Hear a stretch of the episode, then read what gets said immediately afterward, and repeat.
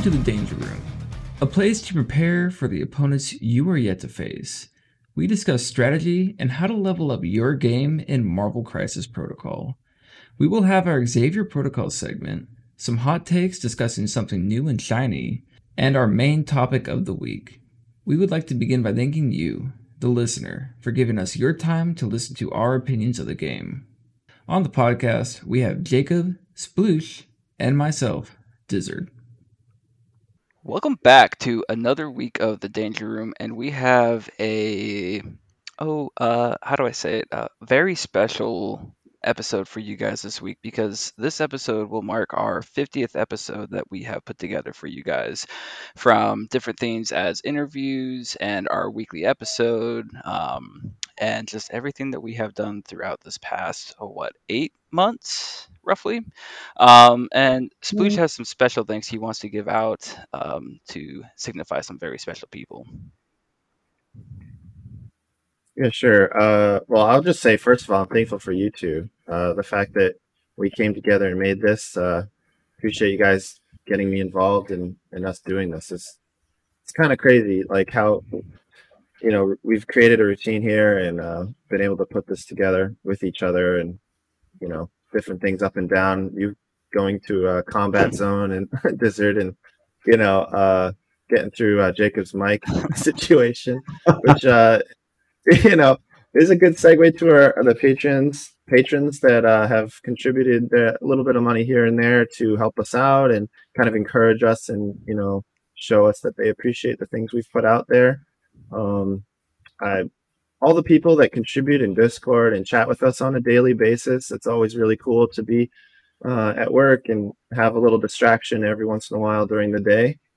Um, and then we've had lots of great guests, uh, sometimes people on when I'm not around. Um, but uh, I do want to make an extra point to uh, acknowledge each um, guest we've had. I've had many guests and having different opinions and sometimes just a new voice uh, on here. Uh, so I'll just mention in no order in particular. Uh, we've had Norbert, TBE Matt, Utility Cookie, Hugo, Omnis, Coffee Time, Mandalorian Orange, Kenny G, GD Nerd or Mark Garot. I believe I said that right. Uh, Suzume Kaizo or Leaf. Said that one right. Yeah. I actually said that right. Oh my god. Uh, Wargaming Dad, uh, Ghost Deer, who I think his name is Nate. Uh, quote my name and Sooner uh, also joined us. Uh, also, just uh, a shout out to all those willing to uh, participate in the top four interviews and the Illuminati episode, which I can't wait for more of those uh, in the future. So, uh, just thanks again, everyone. Uh, so cool to be involved in this little project, and just wanted to throw that out there to everyone. That's cool. I just wanted to add in one or two, two, two names because you've missed one off the list just to add to that, uh, I think Sploosh, you missed off Kevin Stewart, who helped out on the portals discussion. So thanks, Kevin. And uh, a big thank you to Rebecca Banky for being so frank and honest. If you haven't listened to her episode uh, from around about uh, Christmas time, really worth a listen to go back and kind of expand your horizons on some trans issues. Awesome. Um, me personally, I just want to second what Sploosh said uh, about you guys doing this project with me because it's been an incredible time and throughout my time playing games like i said in the icebreakers episode i've always tried to find like my little piece to get into like community involvement and all that and this has been just absolutely fun and uh, honestly i've learned so much just from doing the show with you guys and uh, just seeing the community stand up together um, i love our discord and like Sploosh mentioned it, there's always conversations going on there that are interesting. And now we have a roster uh, building that's been extremely busy since it came. We put it up the other day, and it's just it's just fun to watch everybody come together on these different things. And uh, if you're not a part of the Discord, I would highly recommend hopping in there and checking it out. Um, but thank you again for stopping by. This is the 50th episode, and it's a huge mile mark, and I'm glad we made it this far, and thank you for joining us to this point. So let's get on to the episode. Uh, Jacob has some Xavier protocols that I think everybody will find fascinating to up their game with spider foes, maybe? Yeah, I mean, this is kind of applicable uh, to pretty much every list, but uh, this, this is going to link into what we're going to talk about with our hot take.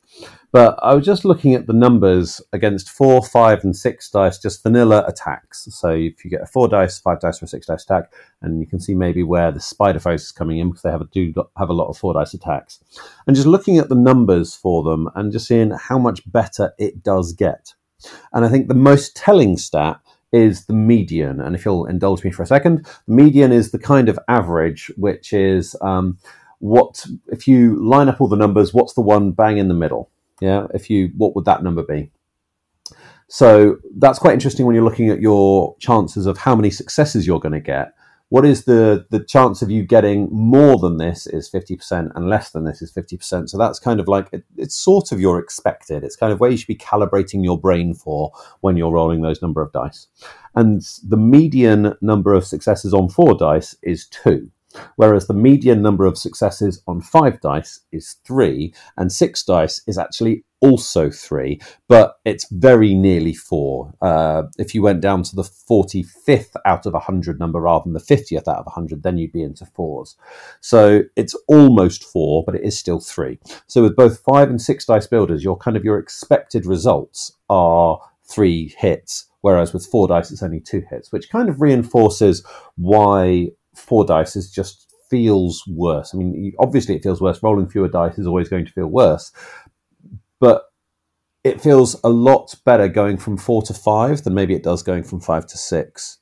Uh, and I think that kind of talks to why that is. Now, there's other things like if, let's say, you're looking at four chance of getting four or more successes. With four dice, you've got a 15% chance. With five dice, that doubles to 30%. 30% happens, you know, roughly one time out of three. So it's pretty pretty common for you to to get four or more hits with a five dice builder. Um, and then that goes up by another 15% to 45% with six dice. So you're uh, tripling your chances of getting four or more hits by going from four to six. Now, like this is no, this isn't uh, anything new. More dice, better. Okay, I get it. But it's kind of relevant for where we're going to come to in our hot takes. So I thought it was worth just digging into that maths a little bit.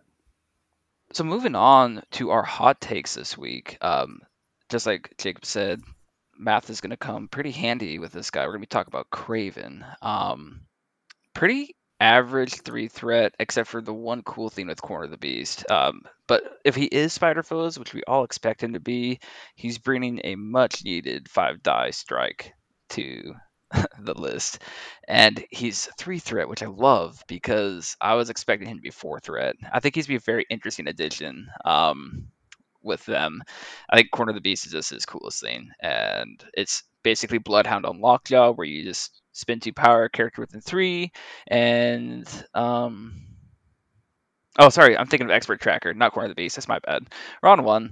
Expert Tracker, spin three, choose enemy character. That's like Bloodhound. Um, I was like, why there's so much more text here than normal? Anyways, excuse, me, excuse my reading. Doing it on the fly. Um, yeah, so expert tracker, I think it's super cool. Uh, but Corner of the Beast is kind of neat. I just I'm trying to think of where you're going to have the power to spend that in Spider Foes when you're probably going to be wanting to get expert tracker out there, and this is going to come to the question of he's really cool on paper, just like Lockjaw was, but is he going to mess up the tempo? Um, and I believe we've talked about that before, the tempo of the game, and is he going to fit into Spider Foes in that way to where he's actually being a benefit, or if he's actually messing up the game plan? Um, I don't know. What are your thoughts, Jacob? So the question I always ask myself when I'm looking at a character is, am I going to take him out of affiliation? And I think probably the answer with Kraven is probably not. There's maybe some corner case that I would like him, and I think probably that corner case focuses more on Corner the Beast than it does on Expert Tracker. Uh, Expert Tracker's fun. Uh, it, it really is going to help out Spider Foes, like we talked about, turning those four dice builders into five dice builders. He's very happy to go first in the round, um, I think. He, but where I really like him and where I can maybe see some some room for exploring him is if you go back and listen, if you haven't already, to our episode Extractor fans, where we talk about hunters and holders for extracts. He is definitely he's Kraven the hunter. His job is to go and hunt things, and I think he's a great hunter for extract carriers. he's he wants to move up to. I can see quite happily double moving medium up to within three of some someone who's grabbed an extraction runaway. Maybe you've R and D to power onto him, and then you're cornering the beast and making them choose: Are you going to take damage to run away? So he's is really nice to see a character who can punish that I just run away game and put that in combination with something like cosmic cubes. If they've picked up two cubes and then they're trying to run away, they're suddenly taking four damage. That's really painful. So I, I really like that they've brought in that ability into the game, and I think that's that's his USP probably more than Expert Tracker because, as we've seen, Expert Tracker is somewhere else already.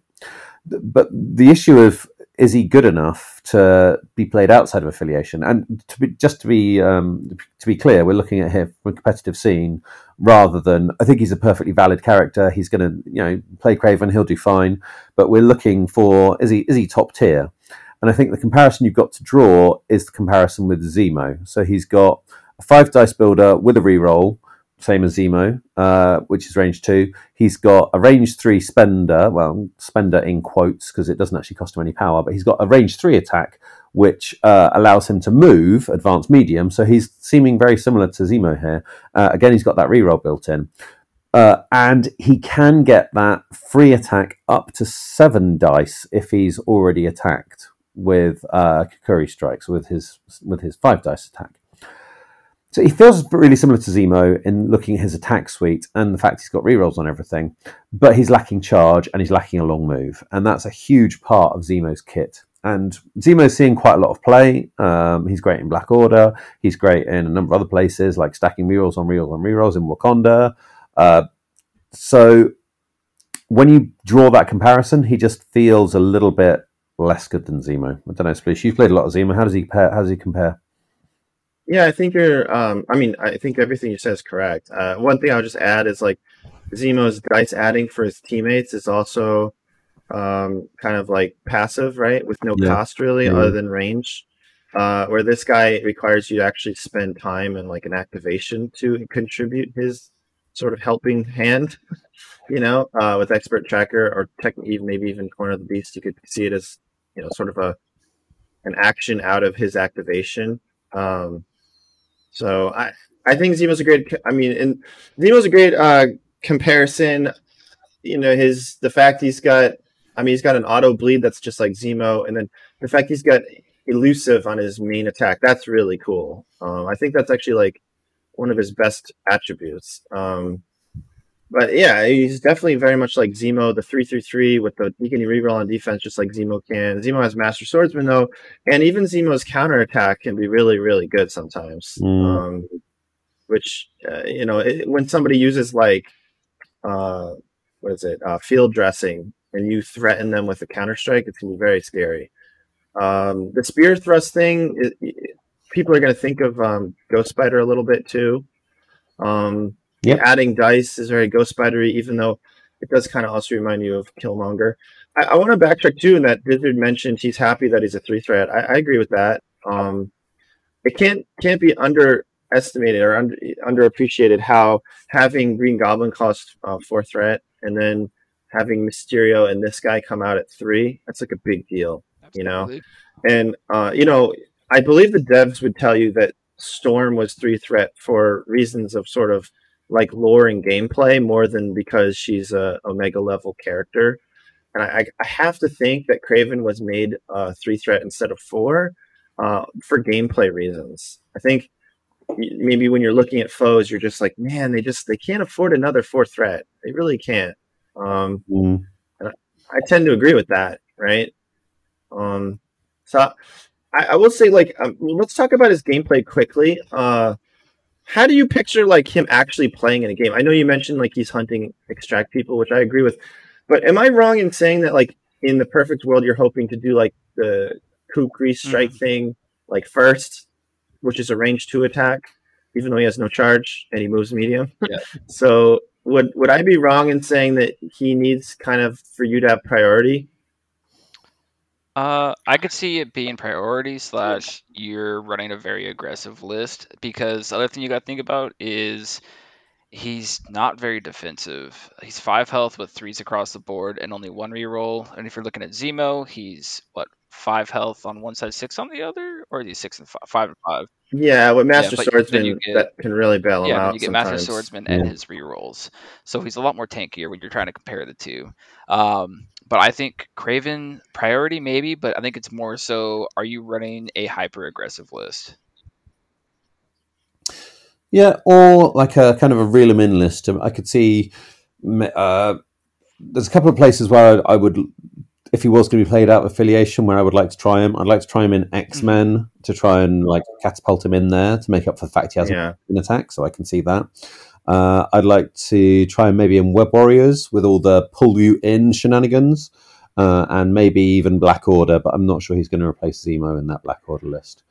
Uh, I don't. I think yeah, and X Men. more. I X Men generally wants to focus on maybe a more powerful character that's not Yeah. more, li- maybe more reliably not going to Mhm. die, maybe he's and like their, that's more reliably range three. yeah, maybe he's their 14 threat go to though. You know, someone where you haven't got the budget to afford those powerful characters.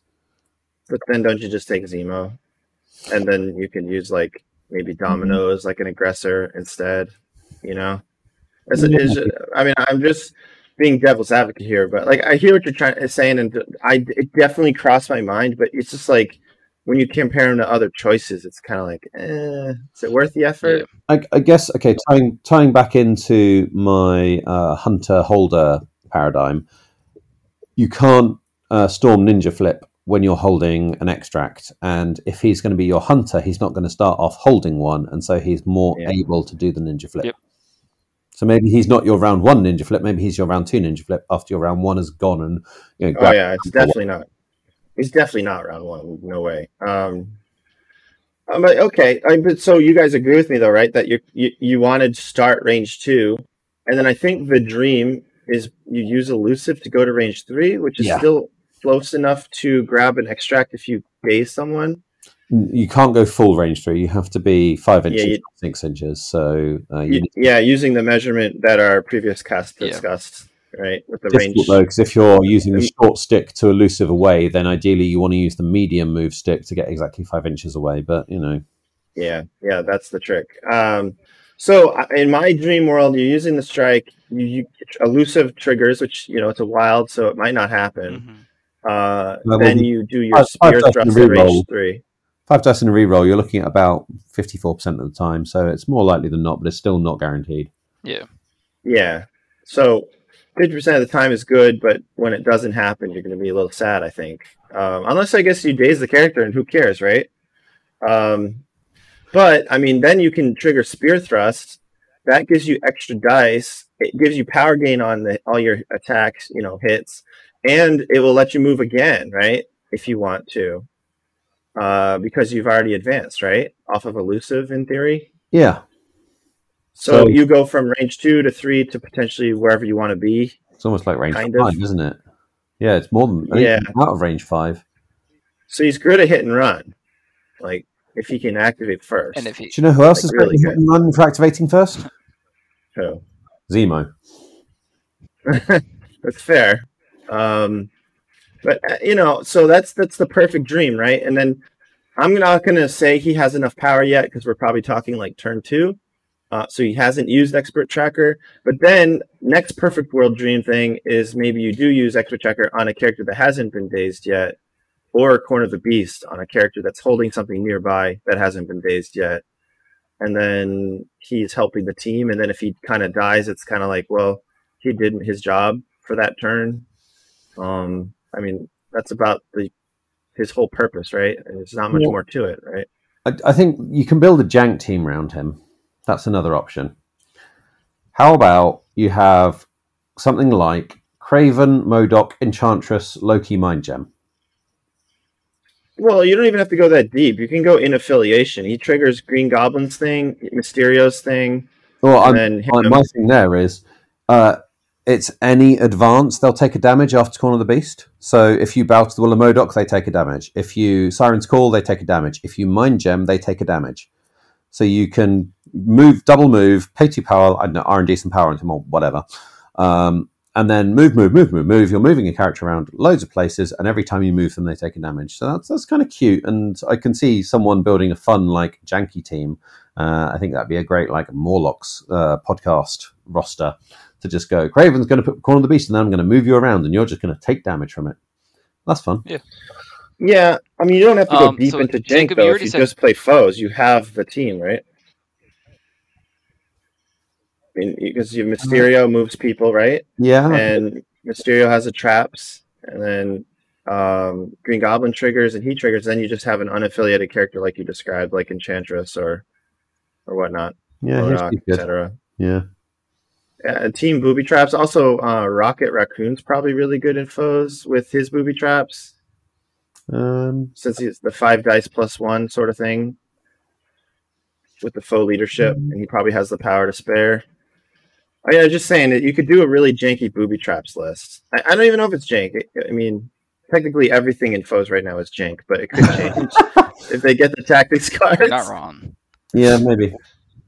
Um, but it was more just kind of that reliable damage without rolling dice. That, that that's good, and that's potentially yeah, corner case competitive. Anything that you But don't. even in that situation, you kind of want priority with this guy. That's the thing. Maybe, man, maybe Criminal Syndicate with the all according to plan stuff or something. I don't know. They don't really play that style though.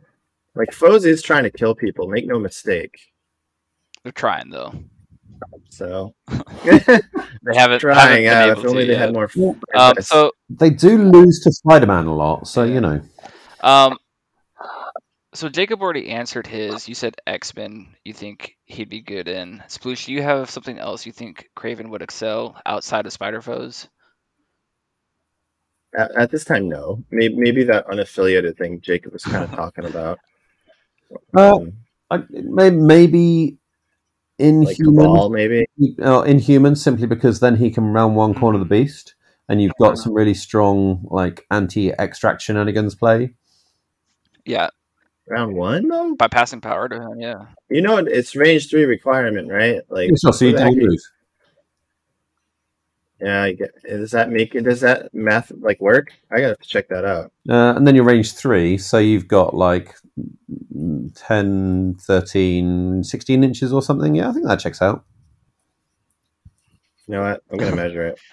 Um, so me, so you got Inhumans, X Men. Um, I personally just want to try an X Force just because that's what I'm doing.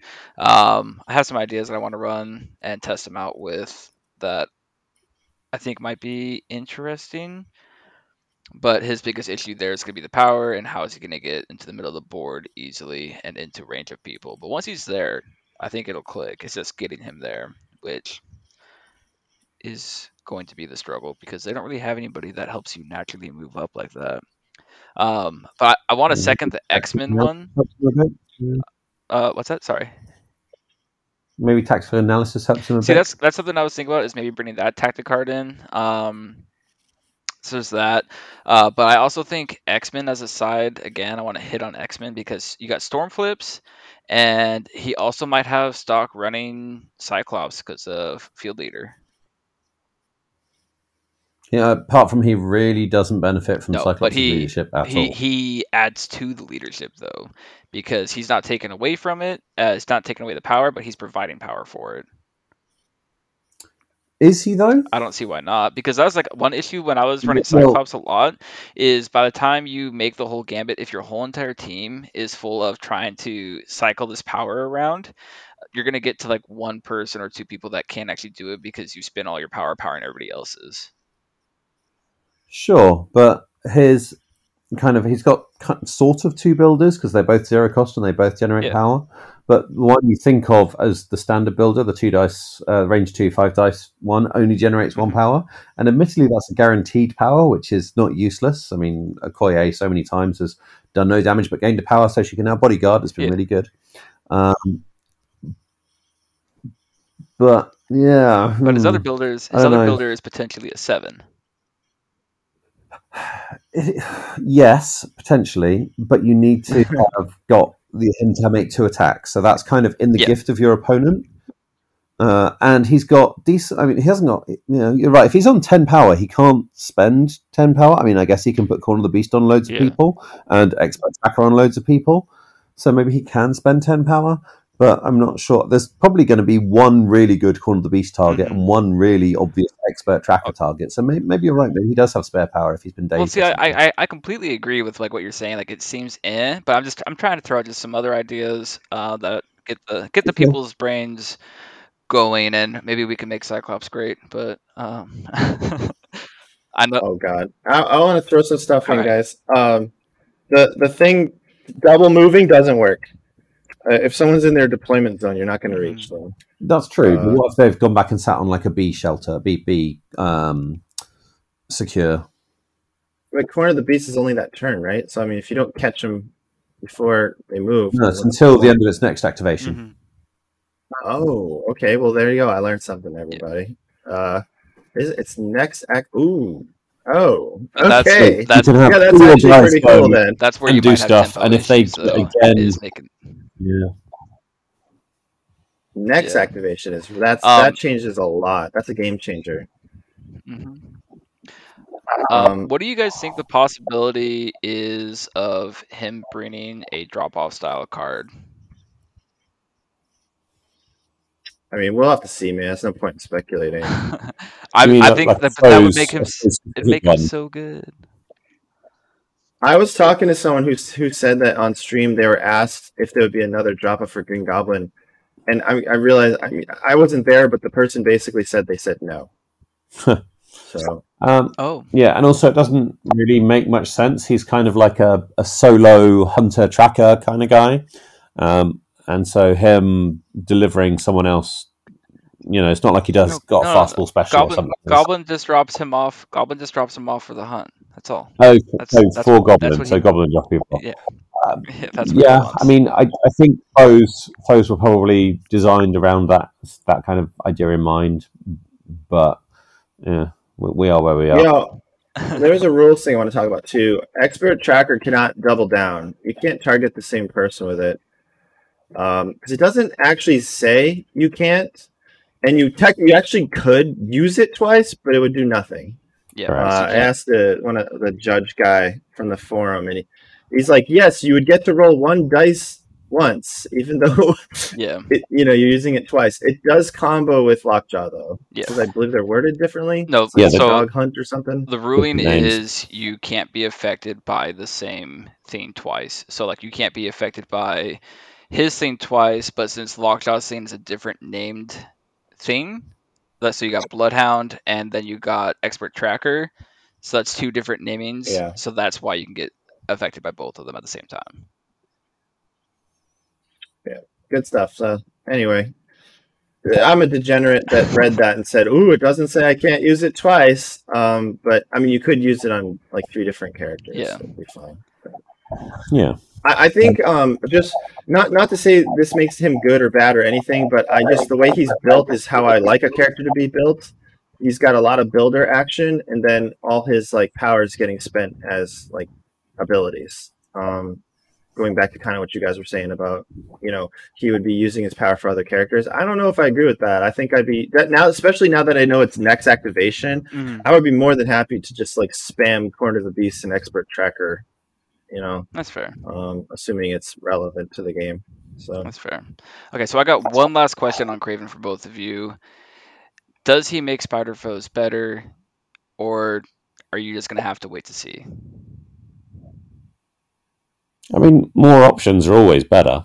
And he uh, at three threat, I, he's a oh, Doc Ock is much hated, but he's kind of unspectacularly fine. Uh, he he does yeah, really well, and sometimes he'll spike really hard on his like double wild, double uh, double wilds. But most of the time, he's just kind of yeah, he's he's okay. Um, and I think a lot of the time you'll be happier taking Kraven because you'll be saying, well, even when he's not absolutely blowing up the world, which he might do with his five and then potentially seven dice attacks. But even when he's not, if he's getting a bit of power, then he's got good uses for that power, and I think he'll be fine. Um, just having a two cost uh, two cost superpower, which Ock doesn't, Mm-hmm. Yeah, I, I can see he's a he's a good three threat, and having fieldable options at a range of threat values is always good for an affiliation. Agreed. So Yeah, and having Mysterio come along with him, I think, is a big part of the whole thing too. I, I really like Mysterio. He's Yeah. cool. yeah, I can see you know Goblin, Kraven, Mysterio as a ten point core. I don't know if that's the best core, but it's a nice cheap core Shoot. that you can work I, with. I honestly think you run all spider foes. I think they might be one of the first affiliations that you're comfortable not really having to bring outside affiliation in at certain point values, because I I No. think running uh so that's ten, uh you could add carnage that's fourteen. Like that actually seems kind of decent at fourteen. I mean, maybe my issue there is where is your where is your standout piece? Oh, you know, if amazing. you're playing, stands out. What are you talking about? Uh, okay, uh, yeah, you do a lot of damage. You're not wrong, but then, given that you're playing Carnage and you're playing Green Goblin, aren't you better off bringing in a Medusa, an Angela, an Enchantress, a Modok, someone who is you know top of their class for what they do and does the thing. Unless unless there are tactics cards which care about affiliation, I don't see why you wouldn't do that. which which I agree with that. yet. Which, but I just as a side note, I love not convinced Jacob. I know. voice. I just, I just, I, I, I don't know. I feel like if they can get a, um, sp- I almost said X Force. Uh, if they can get a Spider Foe affiliated tactic card that's like superb, then I, I honestly can see they have the characters to support it. Like they're great on one v ones, and they're just really cool characters. I actually think Spider Foes might be one of the first affiliations that can be competitive running solely Spider Foes. I mean, man, the A Force is out there. You remember You're that, right? wrong. You're not Yeah. wrong. Avengers have got a lot better You're- recently. I'm not saying that. Yeah. Avengers just got Let me have my legit. dream. Um, and, And, they, and and Avengers has tactics cards like Avengers Assemble or something. I mean, you know, it's like there's this thing called Wakanda Forever. It's really good. I, mean, Well, I was just I don't know. thinking, if they got Spider Foes forever, Yes, that make me run all Spider Foes, and I think it probably does. I mean, that would be crazy though. yeah, that that'd would be be fun. That would be really wanna- fun. Don't get me excited like I that, want to. man. I mean, I mean, but so I, I know- we're going real down the rabbit hole now, but give me a Sinister Six card that's basically Wakanda Forever. Yeah, Like it'd be sure. super cool. It'd be super Yeah. broken, but it'd be super cool. Yeah, you're going nuts. I don't even know what Sinister Six, Six you don't know what is. Sinister? so Okay, I, don't I'll have a talk with you later. well, let's not.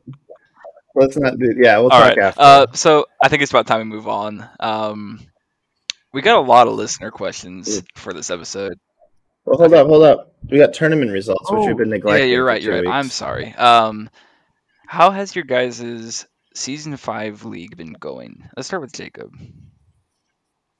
So uh, mine has been suffering. So my record, I'm 0 and 2, which I'm very disappointed with myself. It's not the performance that I wanted. But uh, I've had some time to reflect. I played two lovely guys. Uh, they made solid decisions. Um, they had di- dice were a factor, but they're always going to be in games. They weren't ridiculous. I, I can't complain. Oh my god, they just all these dice. Ultimately, my issue was I didn't have. It's a very busy time of the year for me, and I didn't have enough time to play my roster enough. I'm playing a Brotherhood roster, and uh, I came up against the same secure crisis twice, which was Mutant Madmen. And the mistake I made was asteroid emming away from one side too early. Uh, and that's just down to lack of reps. If I'd have played that crisis with that roster more, I'd have delayed that by like a turn. Both of the games I lost 16 14. Uh, and just one turn of scoring and scoring a secure and maybe denying them, or maybe just spending the time to win one side and then teleport them over to the other side while just kind of holding the other side. It's just a lack of a lack of time with the roster. Uh, it kind of comes back to the kind of floor and ceiling we talked about. I think I, I know how the roster plays. I think if those hadn't been pay to flip secures, then the game plan I was running would have worked really well. But it was just lack of experience on that Crisis, which is in my roster. So I, if I'd have had the time for more reps, then I would have played it more, and I think I wouldn't have made those mistakes. So, I quick question because I know this is something that we've been wanting to talk about. Um, would you say that you haven't been getting your deliberate practice in? yeah, for sure. Um, I think I've I've got a decent grasp of the basics, but ultimately, to succeed at a competitive level, you need yeah. reps. Um, even the most intuitive of players, there are certain interactions and certain particular idiosyncrasies that you need to iron out and learn by losing. And then you won't make those mistakes in competitive games. And uh, my issue was I was making those mistakes in competitive games because I hadn't had the losing in non competitive games to learn in. Oh, fair enough. Uh, uh, I mean, I, I've I've been playing Black Order, and I'm just to back up Jacob here, like I think I out of my first four games testing Black Order, just to see what I thought of them, I won one and lost three, and yet I'm now two and zero oh in the league. So like, and those games were competitive too because uh, you know I was playing in a side. I was playing a Quicksilver event, so I, I used that as my practice instead of just doing a practice game. I did play a few other practice games. I lost one to like a swarm, which uh, I'll probably we could probably describe again in a, our topic for today. But um, I'll just say that like you gotta you gotta play. You know, me losing in those early games like was kind of annoying, but I was focused on learning more than anything. And the win was sort of like a side thing. You know. Um, so I'm really grateful to have opponents that pressured me enough to force me to learn and uh, you know get me to a place where I felt more comfortable. Um, I I'll mention my opponents. Uh, my first round opponent was Daniel for Ferrantini. He's a super nice guy. He plays a lot of competitive X-wing, and um, you know we just had a great time, and it was good discussions, and we seemed to know a few of the same people in the X-wing community, so that was a good, pleasant time. And then uh, my last opponent uh, was Ryan Janway. Uh, he just had a kid, literally just had a kid, So uh, I'm sure people can imagine what that's like. It's kind of uh, takes a lot of your focus and um, energy, and he wasn't as practiced as he wanted to be. Uh, and I think in our game, he felt a little down because Black Order can be like that, where you can get a little tilted. Not to say he was tilted, but you can get a little disappointed in what's going on um, because maybe you know Corvus just refuses to die, and it feels like you know someone's rolling eight hits and your characters are getting one shot, which happened. Um, but after at the end of the game, we talked it out, and I think there was definitely like three things he probably could have done differently that could have made it an extremely competitive game. And uh, you know, um, props to Ryan. Uh, Ryan's taken me down in a few side leagues in the past, so I felt uh, a sigh of relief to kind of finally overcome uh, him a little bit because uh, he's beaten me twice in our last games before. So that felt nice. But you know, uh, roster building kind of discussions. Uh, it is what it is. I, I know he'll come back stronger when he can change his roster and uh, make some adjustments, like adding, for example, no more mutants mm-hmm. to his mm-hmm. list, uh, and and just positioning better. Um, I. I do want to throw something out there that I found interesting.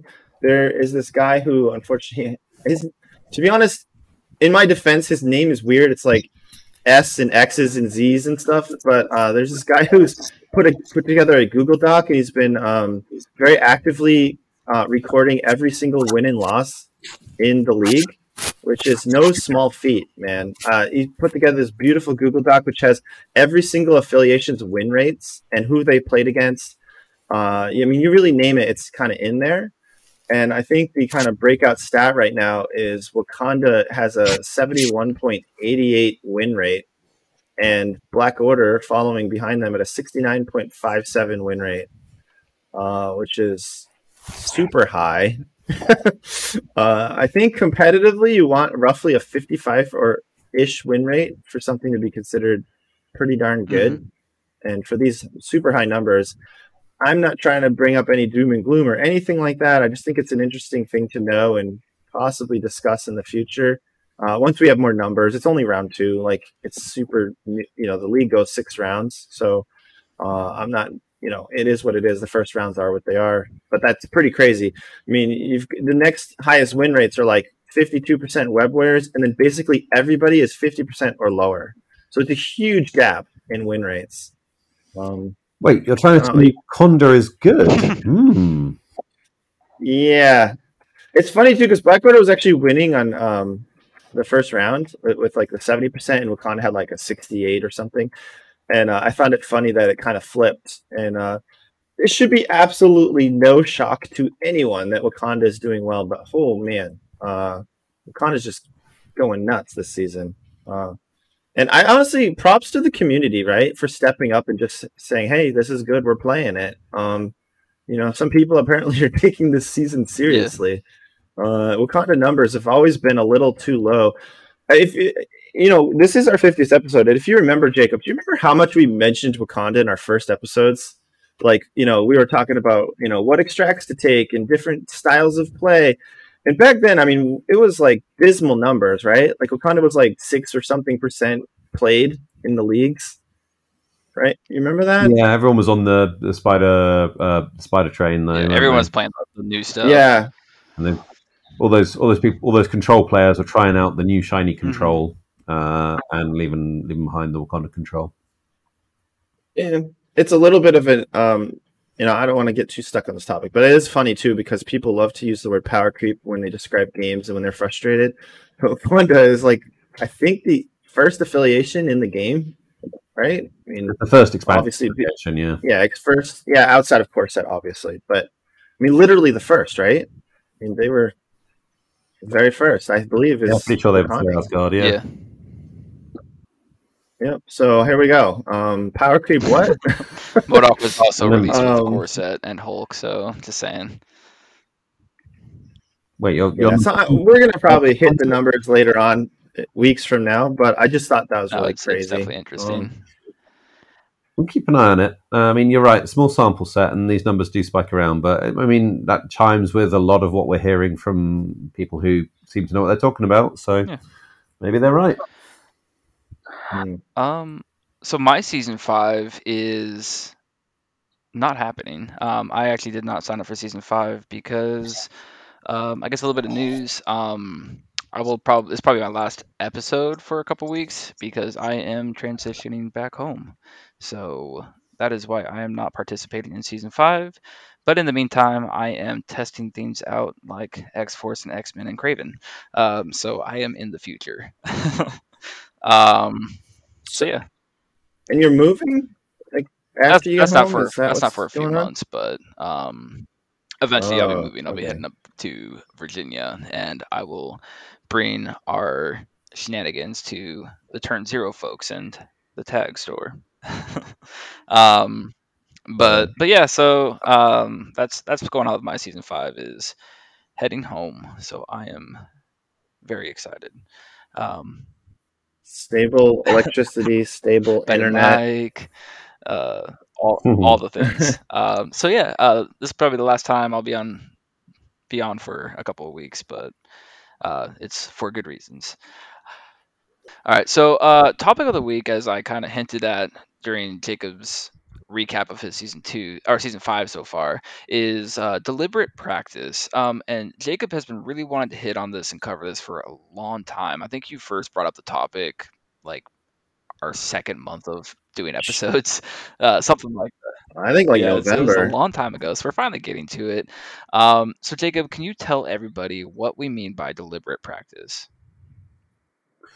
Sure. So this is a term that I came across in some uh, professional development I did as a teacher, and the idea that when you you're teaching kids things, you need to give them time to practice the the things that you're the skills that you're teaching them or the knowledge you're teaching them. And the, the best way to do that is what they call deliberate practice, which is where, let's take maths as an example. If I teach you how to multiply fractions, I then give you a whole load of fractions to multiply, and you are practicing that skill, having shown, looking for where you're making mistakes, talking about it with people around you, seeing it how they're doing it, uh, and learning by by practicing this thing which you have been shown. And I think that translates really well into war games in that when you've built a roster, you have an idea of how you think that roster is going to work. Okay, so my here's my plan. If I win priority, I'm going to take extracts. I'm going to pick either cubes or um, spider infected, and I'm going to run Angela and do cool stuff with Angela. And you go, great, this is my plan. What I need to go away and do now is I need to go and practice doing that plan. I'm going to go to my opponents and go, hey, do you mind if we run it with me winning priority and taking extracts? Uh, just because this is what I want to practice. So approaching your non competitive games with a mentality of, here's a thing I'm going to practice and approaching your opponent and saying, Do you mind if we do this? And maybe they'll say, Oh, but I really wanted, to, I'm trying to practice this. And you go, Oh, well, maybe in that case, great. I'm going to, I'm going to zag into, great, you've got priority. Let's give you priority. You're going to run your thing. And I'm going to run, here's my plan for without priority. And here's what I think is going to work. Or here's, uh, oh, I can see you're going to run that kind of play, that kind of Angela play. I've got a plan for that. Here's my plan. I want to practice to see, does it mm. work? So that idea of entering into your practice games with a mentality of here is what I am trying to learn or trying to verify or trying to see if it works the way I think it does. And it, clearly, one game is not enough to do that. You need a few games, uh, and then you need to be looking at, and you need to kind of be looking for spikes and flubs and trying to of discount those a bit and go and go, well, it didn't work, but the reason it didn't work is this one critical roll. I just got no successes. Mm-hmm. Um, so having it in the right context as well. But the, the key idea there is the approach that you have to the game um, when you're practicing and setting up with your local group or having a group online. Um, I know the competitive EU players, we've got a little section of a Discord channel which we talk to each other about things and we arrange games and we play games against each other and a lot of that is this embodiment of deliberate practice going i've got this new list. I really want to try this. Um, and really going oh or has anyone got a good uh, black order's a problem for me. Can anyone play black order into me so that i can try out my strategy for testing against black order? Rather than hey do you fancy a game where you might get any any any kind of person playing any kind of list?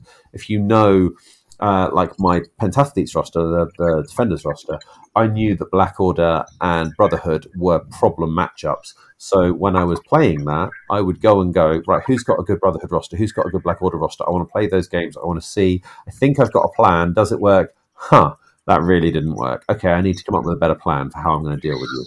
Um, or uh, I need to come up with you know this particular set of deployments, or I need to make sure I'm going wide enough to be able to cover off these extracts while also these secures to, in order to get enough victory points to get ahead so it doesn't match about the attrition lead that I'm going to lose. Those kind of things are what I'm talking about. So something I think that like kind of wraps all this in of like deliberate practice and all that is when you come into a game of a tournament game is you're not sitting there spending five to ten minutes thinking oh, I got this matchup. I want this. No, I don't want that. I want this. And like like basically just not truly knowing your roster that you should in a tournament scene. Um, it's like it, it's all about like knowing your point values and what you're playing in different circumstances in those certain matches. Um, it very help much helps you be organized and expedient when selecting your roster and you already know what you're facing and you're pretty much prepared until they throw a curveball at you because it's people playing and not AI, um, which that would be very interesting. But that's, anyways. Um, and like it's kind of cool because like if you look at TTS, there's a whole like handy function of like you could set your teams for different threat values and all that, and that like you, you can really utilize that especially after doing this deliberate practice and knowing what your roster does and what point values you want to do it. Like if i ask jacob like what is your 17 for your current roster? I mean actually you said you haven't done deliberate practice that much with your, your current roster but if i said pentathletes what's your 17 for pentathletes you could probably spout it off like well for this scenario i'm going to do this. For this scenario i'm going to do this.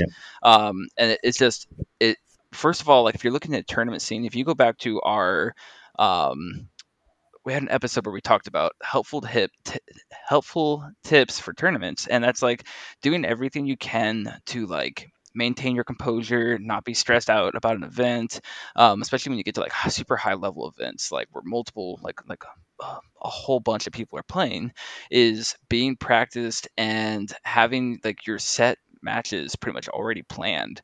Um, you, you go into a game completely just chill um, and that's like one of the best things in my opinion that deliberate practice does for you. And i love it like Splush and i will play games all the time and we'll go back through and um, like we'll just set up a deployment and then like no actually i don't like this. Let's, let's, let's do something a little bit different because this needs to be here and not here. Um, and that's that's part of deliberate practice is practicing your deployment. Um, like uh, I know people in different games. I do it in this game. I'm sure Jacob does in this game. I'm sure Sploosh does in this game. Where like just practice setting up your deployment on different scenarios over and over and over again, so you have an idea of, especially X Men. X Men, it's huge to do it on because you're trying to plan that round one jump. Um, and it's just something cool to look at, and you start realizing different things the more you practice your deployment and that's one thing that i really want to like stress is deliberate practice on deployment is probably one of the biggest things that you can help yourself out with. And well, you do that without anyone else there mm-hmm. as well. Yeah i mean i, I kind of want to make a difference though. I think there's practice you can do on your own like creating your roster. I mean you could do that in the bathroom yeah. with enough apps and all that stuff. I mean you, you, so you're getting your practice in every time you you know you go to the the bathroom. so, but I think for, for focus practice, it's when you're interacting with other people, you, have already done mm-hmm. some of that other homework. I mean, not to say you can't like learn in the moment and discuss what you did with your opponent, but I, I do want to say there's two different ways to do this. And and I'll just backtrack by saying, first of all, I don't think I've met anyone in ever that said they have too much time on their hands. I mean, people are busy. You know, life is busy. You only have so much time to play games. I'm sure nobody plays as much Marvel Crisis Protocol as they wish they could. Um, you know, I have to, half the discussion we've had today was about you know my opponent you know having uh, real life things getting in the way, and Jacob wishes he could have got some more practice in. So obviously, you know, time management is a big deal. So you want to be efficient with your time. So if you're going to play with your uh, you know friend, uh, just a regular random fun game. Uh, use some of that time to practice something. I mean, maybe your fr- your friend's cool with just uh, picking who has priority and what secure um, objective or ex- you know extract objective you're gonna pick before the game even mm-hmm. starts. Um, I, I, find most people don't care if they're just having fun, um, and you might care because uh, you know, for example, uh, you know I was practicing um, X Men, and I was doing a lot of Corvus, but I didn't get a lot of time in with Medusa. So I wanted to make sure that the threat values that were good for Medusa, uh, I got some practice in for. And I was actually confident that, that was even a good choice to play her and, and how to play her, et cetera, et cetera. So I was deliberately choosing threat values and objectives that were relevant to that. Um, that's just something I think you can do pretty much in every game if your opponent's up for it. And if it's a friend of yours, I mean, it's an easy, quick discussion, and and that's it. And they might have something they want to practice. So maybe, you know, the threat value is something they want to practice, and the actual extract or something is something you want to practice, and you can kind of both do it, even if it's not even like really how the game works. I mean, you could do like a 16 threat game, even though it's actually like supposed to be a 17 threat game, and just pretend like you know the threat's different because someone picked a different thing. Um, so you know that that's one of the biggest ones I personally do, um, and that's something you can do that's not officially a practice game. That's that's what I'm trying to hint at here. So um, now you can declare something a practice game and tell your opponent, "Hey, this is a practice game, and I'm more interested in the practice than I am in who wins." Uh, and so, an example of something you might do differently is if your opponent just like blows you off the table with some insane dice roll, maybe be willing to back up a couple damage to make it like maybe the character you know lives at one instead. Um, because possibly that insane blowout dice roll might just shake the game up so much that it's not really like competitive yeah. anymore you know? I'm you know i mean within reason sometimes i'll i'll keep playing anyway because i want to see if the team can pull out of this really bad situation. But it it is a completely valid thing to say to your opponent like hey man like can we just like pretend that roll wasn't so insane? Um, or it could just be like, you know, I made a move that clearly was a terrible move. Do you mind if I just like make a different one? Because we both know that if I make that move, the game instantly ends, or it's it's just a horrible mistake. Um, you know, if you're if you're interested in a fun game and to learn, that that's a kind of mindset you might want to enter a game with. Um, and it doesn't mean you're the only one learning. Um, it is cool when you say to someone, and it's really cool to have a group where you can say, "Hey, can someone play Black Order for me?" That is definitely a great experience for you. But your opponent might never want to really play Black Order, or maybe not even play it correctly. Um, so I'm not saying that's wrong, and it's great when you have it, but most opponents want to play their own thing and want to learn something themselves. So if you could kind of combine that and make it a little bit of a teamwork thing, that's that's a good thing mm-hmm. to do. Um, now, I will say too that this is difficult to do based on how familiar you are with your list. Like, I, have had rosters I throw together, and I have absolutely no idea what's about to happen. I, I don't know how what the tempo is going to end up like, how the characters are going to perform. So in that situation, it's hard to um, kind of do any kind of like hyper focus thing, but you can just like you know still kind of get in like ideas of like this is the lineup and this is maybe how fast the game's going to play uh, you know, choosing like say Gamma versus like Demons Downtown or something.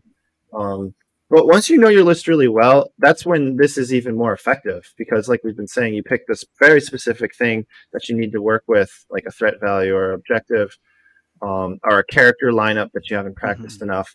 And I do think that's where it comes more in handy. Um, and then that's like where you get those like extra percentages, which in competitively, those extra percentages are the difference between like Jacob having that like 16 14 and 15 15 scenario, right? It's literally like one just game where you got a little practice and, and understand your list just that tiny bit mm-hmm. better. Well, know? it's like the um, the other thing that I want to yeah. mention uh, real quick is especially like my time here, it's hard for me to get games because not many people want to put up with my, with my ping. Um, so like the thing that I do the most since I've been here is shadow boxing um, which if anybody doesn't know what shadowboxing is, is basically you play against yourself. Um, you set two teams and you just play. Uh, I try to be as unbiased as I can. Uh, like, yeah, I'm working on like one roster and I'm probably favoring them more, but try to be as unbiased and just play the game from both sides. Like I want both sides to win.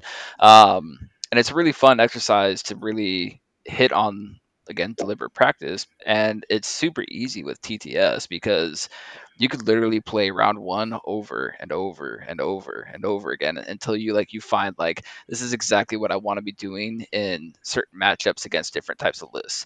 Um, and shadowboxing is just great because like it's been a great tool for me to really flush out some rosters that I've been working on. Um, and just testing new things and all that. And that's like if we go back to like stuff you could do by yourself, um, give give shadowboxing a try. It may seem boring at first, but you may find out something about a list you're running that you didn't notice before because you were too afraid to try it or something like that. Um, it's all about the practice.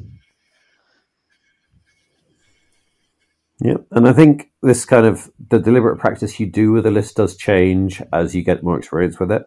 Like I said, I think when you start out, you're looking at what is my game plan, how does my game plan work, and then you get into sort of plan B, plan C, plan D as you're like you become confident with your plan A game plan. You're like, right, well let's let's go down a level, let's go down a level, let's go down a level.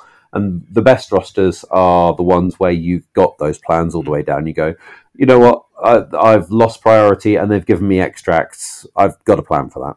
Yeah, uh, it just comes back into for me. This is like my last point that I want to make. Um, you, I don't know what you guys else have, but um, Another thing with deliberate practice is knowing round one plays and how to com- combat them or utilize them properly.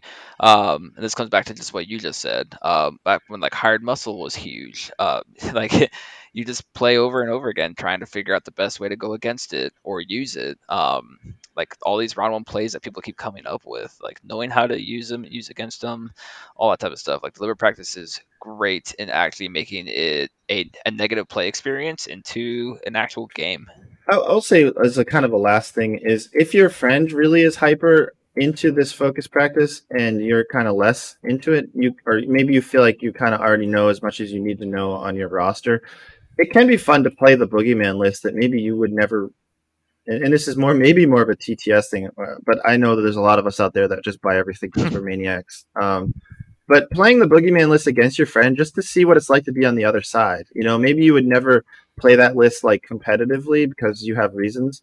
Uh, you know, we've all been there where you know there's just a list just doesn't speak to you, but it still could be fun and educational to play from the other side of the coin, you know, and, and see what it's like to be that team and what find their weaknesses that maybe aren't so obvious to you until you play the list Absolutely. yourself. So we're gonna go ahead and move into our listener questions. We got a bunch this time. Um, so we're gonna hit through these, um, and just want to thank you guys all for utilizing Discord, Facebook, trying to um, reach out to us and ask these questions. I know there's some of them on here we haven't hit for a while. Like I have one on here from February, um, but we're, we're hitting it now. Uh, so the first one uh, is from Jonah back in February.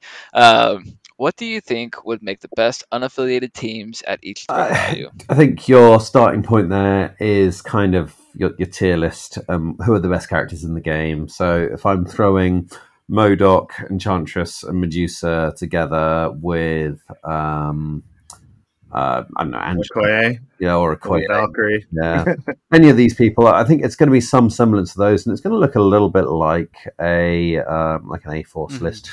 Uh, there's a lot of good female characters. um, but if that's if that's what I'm trying to do, and I think then it's just a question of trying to find which ones slot together well. Um,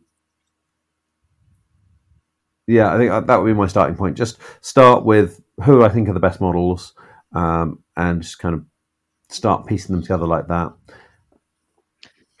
I would add to that best models that uh, like are independent, right?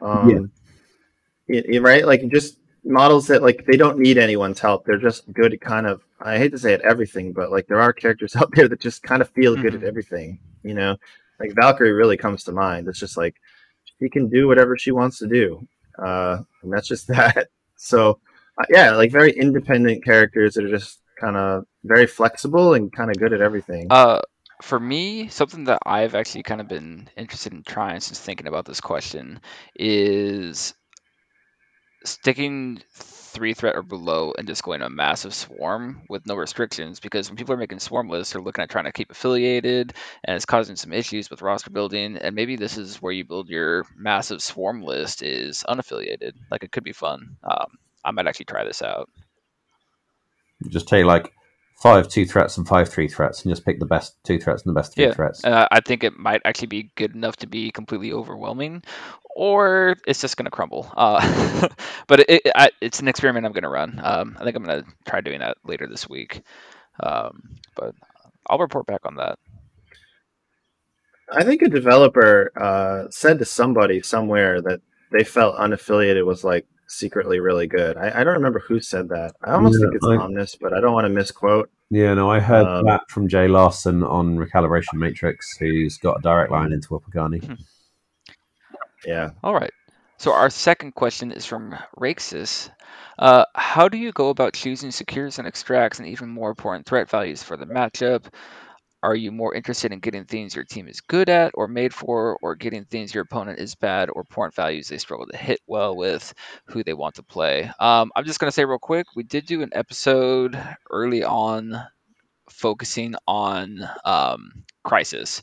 Um, it probably needs a little bit of update with the new Crisis, but the same concepts really kind of apply. Um, for me personally, it's all about creating a goal and picking secures and extracts that are really um, just appeal to the fact to the affiliation. So yeah, uh, when I look at crises, I look at how is this going to benefit the team that I want to play right now because I'm silly and I really like to play things like X Force and Spider Foes before they get their toys, and um, I look at things that appeal to them and that focus on their game plan more so than things that are going to upset my opponent's game plan. Because if I can play something really good, I'd rather bank on that than hoping my opponent isn't practiced on this other scenario. So if I can be really good at things that are good for my fa- my affiliation, then that gives me a leg up over potentially providing something that's bad. Yeah, that's a good way of thinking about it. Um, there's a couple of sort of rule of thumbs, which um, a lot of you listening might already know these, but just in case you don't, uh, try and deny, if you win priority, try and deny criminal syndicate secures. Uh, that's less true than it used to be because of the new research crisis, but they might discard it, so it's still kind of true. Try and, if you've got priority, try and deny Black Order extracts. So try and get a high scoring extract. That's one of the best things you can do against them. Um, if you're going against web warriors, try and play demons downtown because they don't like that they can't pull people around and control the skewers as much, and it's just a slowing down the game, uh, and it's incinerating them, which they really don't like. If you're playing against Wakanda, don't give them secures unless you can go five wide or you have some very specific tech to take on a Wakanda Wave style list. Um, these are you know, just some general good principles. So there's an element of reading your list and reading your opponent's list and thinking, right, are there any uh, bear traps that I need to sidestep? And once you've sidestepped the bear traps, then you think, right now, what's kind of my game plan? What what do I want to be doing here? Uh, mm-hmm. So it's there's it's a little bit of both of those elements of the question. It's a little bit of what's my game plan, and there's a little bit of what can I do to try and mess with my opponent and try and give them a, a crisis setup that they're not as comfortable on for the roster they've built. And then to an extent that applies to threat choice as well. So then you, you've chosen your crisis and then you're looking at your threat. Um, I know Sploosh is a big fan of trying to find holes in his opponent's roster at threat values. We've talked about that on the pod before.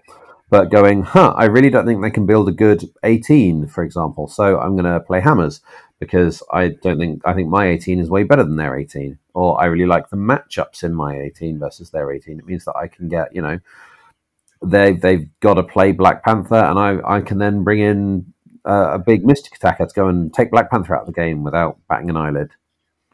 Uh, so those totally exist. That's very nuanced and very kind of high level. So if you are earlier on in your exploration of the game and you're looking for tips, go back to some of those simple examples I gave and write them down and learn them. Uh, I would recommend episode four and episode six, which is our crisis discussion and who's the beatdown. Um, to the answer to the question, I'd say yeah. why not both? You know, if I can both get a, game, a positive for me and a negative for you, I want both. I don't want one or the other. I don't even want to have to choose. you know, uh, mm. I, I, will say though, I love what you said about the bear traps thing. Um, you know, just as an example, uh, like Black Order, for example, they love to slow the game down, and that tends to happen through the extracts. So that's to me their bear trap. And in a syndicate, or like you said, criminal syndicate's another great example of how they warp the game around how secures work. So you would want to like not really let them have secures, even though there is now an extract that acts like a secure. It is what it is. Hopefully they'll discard it. Um, so yeah, I, I, think that sums it up pretty well, and I think that our previous episodes uh, hold over pretty well. The game has gotten more complicated, and Jacob gave great examples of like how the game has gotten more complicated, and very great examples of of those. So. Awesome. Um, next one is from Lexa White, and that is, what is your favorite character to play in a casual, non-competitive uh, Hulk, hands down. Um, for me, yeah. Oh, uh, um, yeah, sure. But you say you know, let's have a casual game. I'm like, great. I'm going to put Hulk on the table. In I don't know. Let's put him in X Men and see what he does. It's just fun. Yeah. Hulk's fun.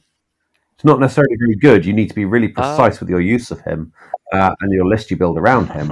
but he's just fun.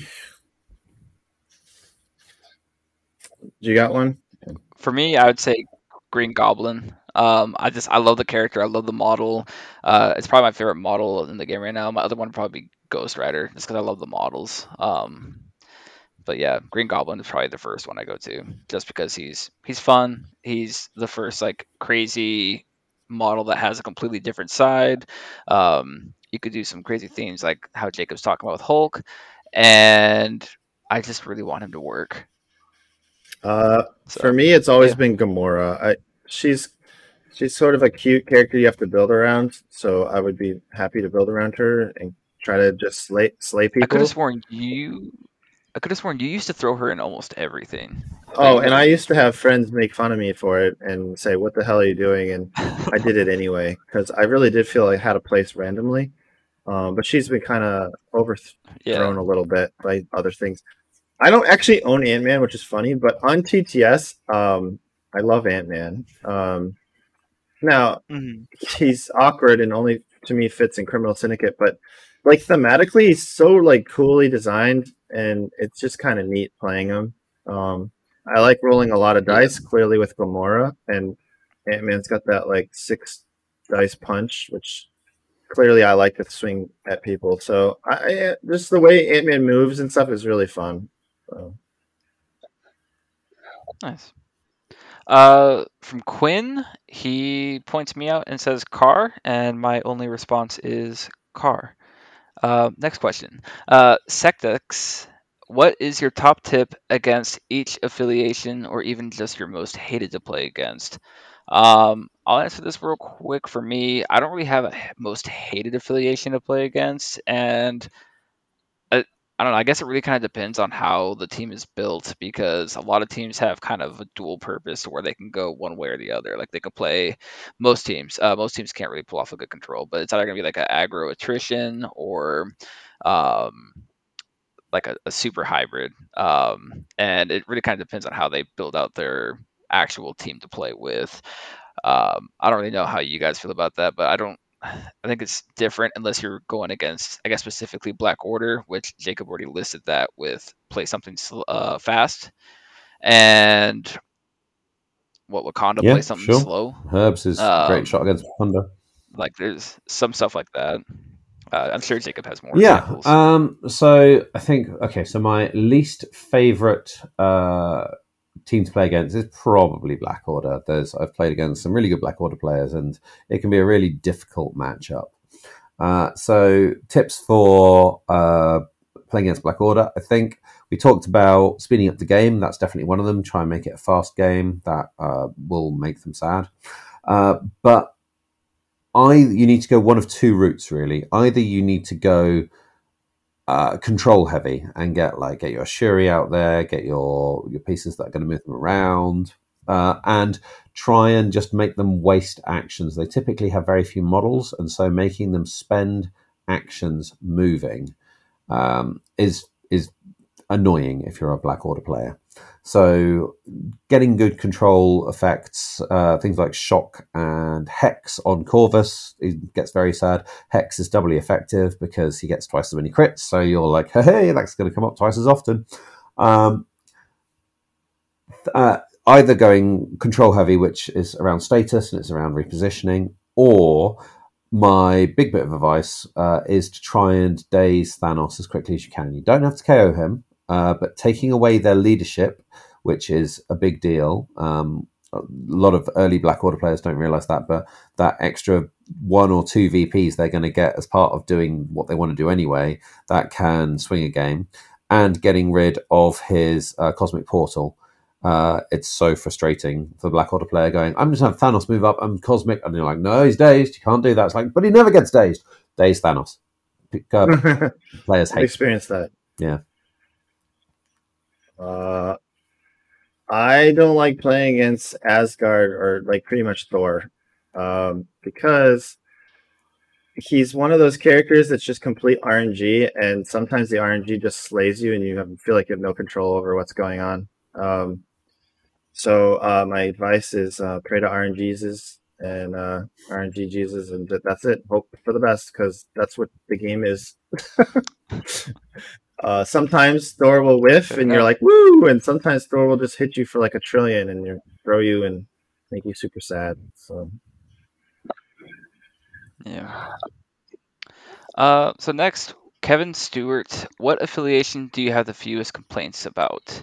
I.e., playing them feels good and playing against them feels good. My immediate response would be X Men. I love playing the X Men, and they're really like they can be annoying, sure, but compared to some other teams, like they're they're fun to play. Like I've like and I play Shadow like not Shadow games, but mirror matches quite a few times in the recent months um, of X Men v X Men, and it's just they're they're always fun because he runs a completely different X Men than I do, um, and they're just I, I, I just love playing X Men. So mm, it's a good question.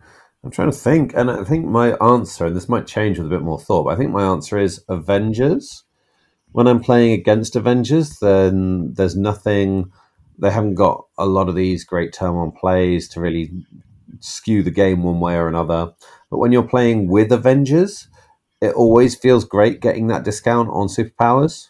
Just like yeah, I'll do. I'll have Beast Mm. throw people for one. Great. I'll have Kingpins, another great one. in Avengers. I'll throw people for one. Um, so yeah, I mean, they're not standout competitive, but the games against them, they've got some really some really good pieces in there. They've got an amazing leadership. They've got good tactics cards. Um, yeah, I, I think Avengers is going to be my pick. What's the question? Just like what do you like to play and play against?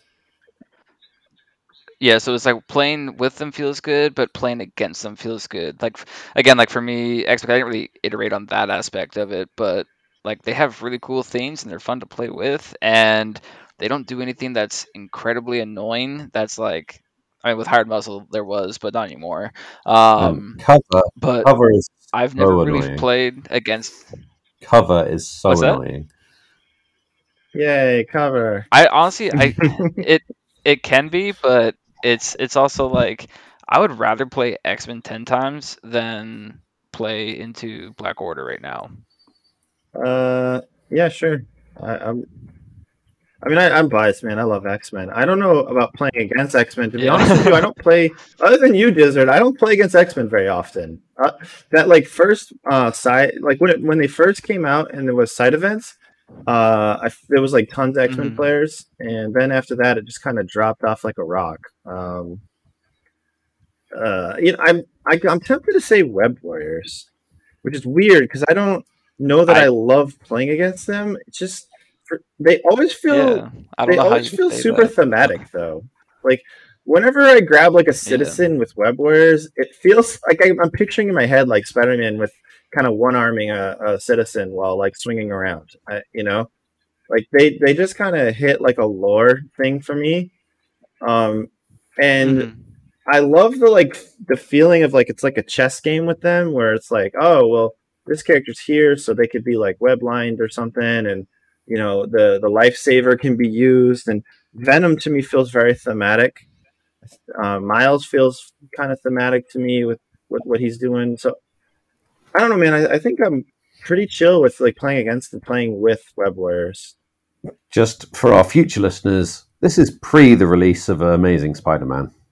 That's true. That's true. Uh, then you're Yeah, then no, you're gonna I hate, hate. Amazing Spider-Man and hate as in like he. No, he's, Oh, he's super so good, good. and I hate playing against him. I, it's I torture, and Blizzard forces this on me all the time. I'm sorry. I need to stop playing him. Um, all right. Uh, next, uh, from Shadow Marvel, he would lo- uh, or um, they would love to hear the group's thoughts about all these fixed, quote unquote, fixed powers and crisis situations, like Bao being once a turn on Sinister, and whether past characters with similar abilities should have an errata. So making an errata for Modok to say Bao is only once per turn, or Enchantress is only once per turn. Um, what's what are your guys' thoughts? So we're- we're suggesting an errata.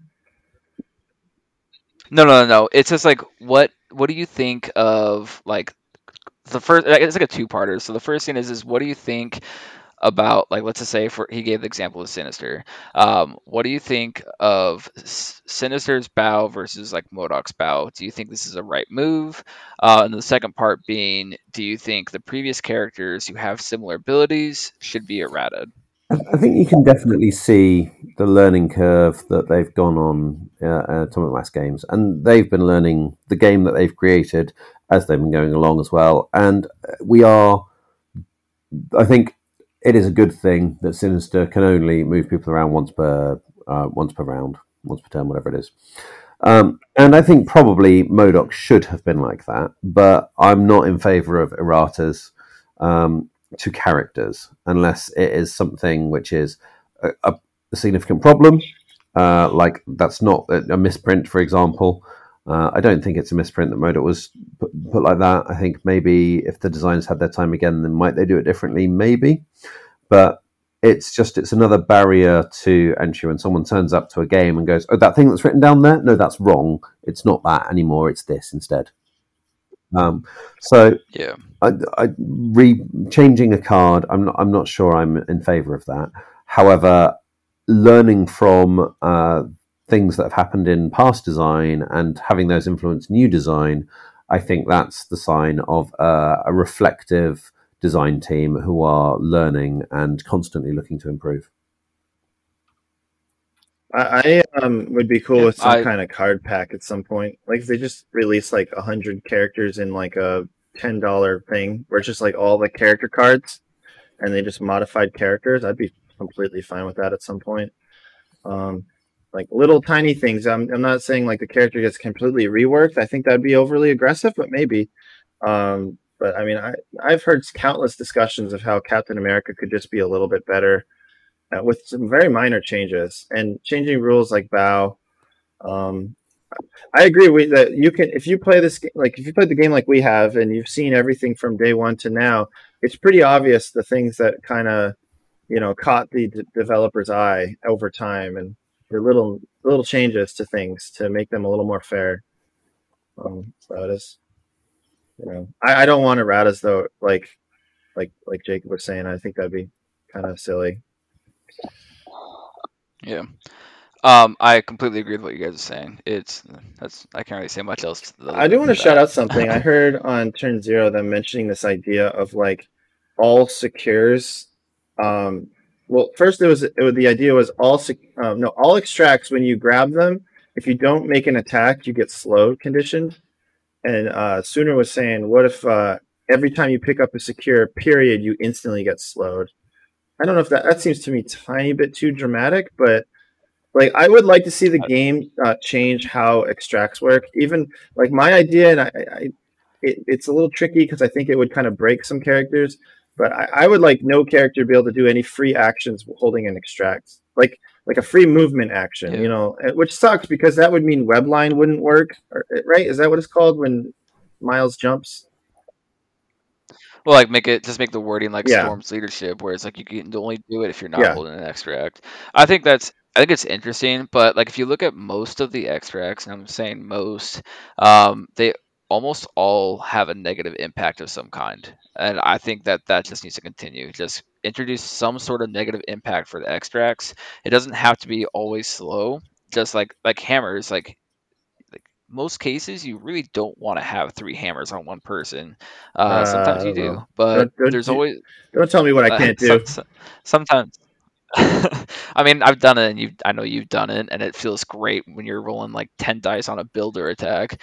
Um, but it's just like, like each extract, almost each. I'm trying to think of the ones that don't um, have some sort of negative impact, and it's a lot of times it comes down to like remembering each finite detail about that extract and be like, hey, you you can only move once uh, because of this extract. Um, I think that's just something that needs to continue. Is including negative impacts on the extracts. Um, and a lot of them are movement based if you think about it. Like some are slow, some are move once per turn.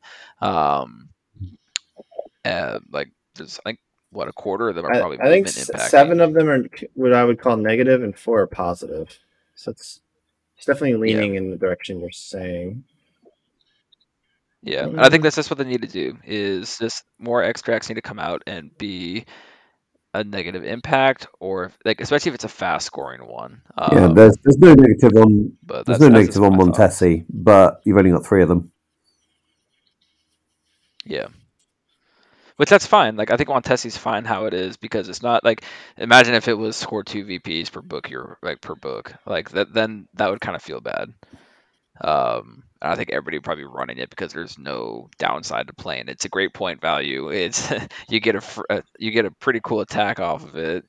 Um but being one VP and there's only 3 of them, it it's it's fine.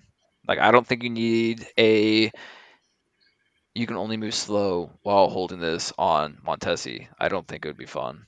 No, Yeah, I don't know, man. Uh, the argument for the slow thing is like to turn the game into like a game of chicken on who goes middle to grab stuff. Like right now, characters like Angela and Amazing Spider-Man and X-Men have kind of uh, like ruined that concept. And if you if the character It's so had to move fun, though. slow after grabbing, I mean, it would it would at least force some more interaction on and more risk for grabbing things. Um, Okay, but what about all the people who aren't running that play? Like then they're just completely. I mean, no, they're just playing the same rules as the other person. I mean, if both people are doing it, then it's fine, right? I mean, like, um, I, I don't know. Then I just don't. Then I then I just don't grab the extract with Spider Man, and I just go beat face with him anyways because he's so mobile. I, I think I wouldn't want it to Like, be an actual know, slow condition because that would actually be like a buff Yeah. for web warriors uh, a little bit. But maybe they just Yeah. move with a slow template or something. I don't know. I, I just think it's an interesting um, thought experiment of how do you make extracts a little bit more interactive. I actually had an idea too that I don't remember Yeah. if I mentioned on the podcast, but this idea of like an extract called like short range radio or something where you could only score it if within your specific range of a secure. Hmm. Um, it's like range four ish or five ish. It wouldn't have to be that like close, but at least you're forced to be near something. I think that'd be interesting. Um, so herbs. yeah, well, no, no. So like, no. The point is, well, yeah, herbs is right next to. Well, okay, herbs would be weird, but herbs has like a ca- capture zone, which is kind of like a secure. I think you could make that work. Yeah. Um, but anyway, I, I think that would be cool too. Uh, to force interactions. Uh, so if your character's in the board edge, they can't score a VP, which I think that's cool, and it, it could be a something to change the direction of the game. Yeah, that's interesting. I think it's definitely interesting to think about, but um, I don't I don't really know what would happen. So yeah. Uh, next question from Mark or the roster doctor. Um, does action quantity matter more than action quality in the current meta? And I would say in the current season five meta, no. I think action quality is actually more important than action quantity. Um, soon, Yeah. Well, look at Corvus. I think it might head. Yeah, that's that's what I'm that's what I'm getting at is Corvus, Reality Corvus, Time Thanos. Actually, Time Thanos is more of a action quantity, but Eh, he's I mean, quality he's at the same time. He's yeah, yeah. That's that's that's so I see quality more in the current meta, but I do think in the coming like with all the releases that we're seeing, like the the, the spoiled cards, I do think that you might start to see more competitive uh, swarm lists. I think it's very possible. I know Sooner's working on some. Sure, I I might want to define what we mean by action quant- quantity because things cannot be actions but super impactful. For example, bowing somebody or stealing an extract Oh, with true. Enchantress. So I've always seen um, them as I guess you could call them sort of free actions, but they are costing you power, which is a resource. But I do think uh, Mhm. just a if you add in those things like an activated ability, I think that is huge. Um, that's why Modok has been king. Is not only is he rolling great dice, but he's using all those abilities and using all that power gain very, very effectively uh, with the bow and re-rolls and you know maybe throwing stuff. I mean, a Mhm. throw is basically an action, right? Even though it's not.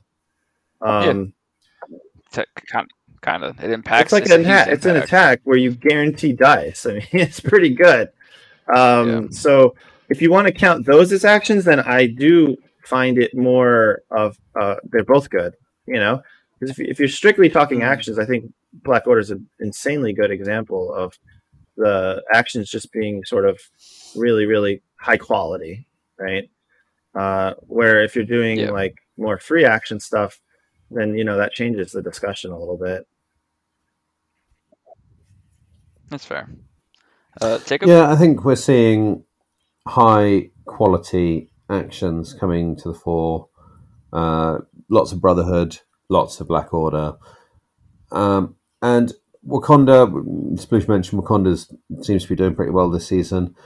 They've got the you know they're just sort of high quality actions. They're not uh, they're not high expensive models, but Panther is a really good four. Shuri is a really good three. Okoye's the best two. So you're getting good quality for what you're paying. I agree with that, Mhm. and it's reliable, right? One hundred percent of the time, all the time, right? I mean, Yeah. you with Wakanda, you just kind of always know what you're going to get. All right, we're getting we're getting down there. Um, Mandalorian Orange says, "What, if any, core rule would you change?" Uh, I, know I'm not alone in this. I've heard the Strike Better guys talk about this, but I think changing some of the turn zero stuff so that priority gets to pick extract or secure, and then maybe non priority gets to pick uh, threat level, and then priority gets to pick board side again to, to kind of flip that round. Uh, I think so that'd be pretty cool. Can you repeat that for me? Sure. What, So what was? you win priority. You pick whether you want extract or secures. We do that bit the same. And then when we flip them over, me without priority, I get to pick the threat level from the two options. And then without priority, you still get to do board edge. Uh, no, and then maybe flip board edge to the priority player. Mm, You had me until that part, but it's interesting. Well, you can you can fiddle with it, but I think having more agency for the non-priority player in turn zero. Yeah.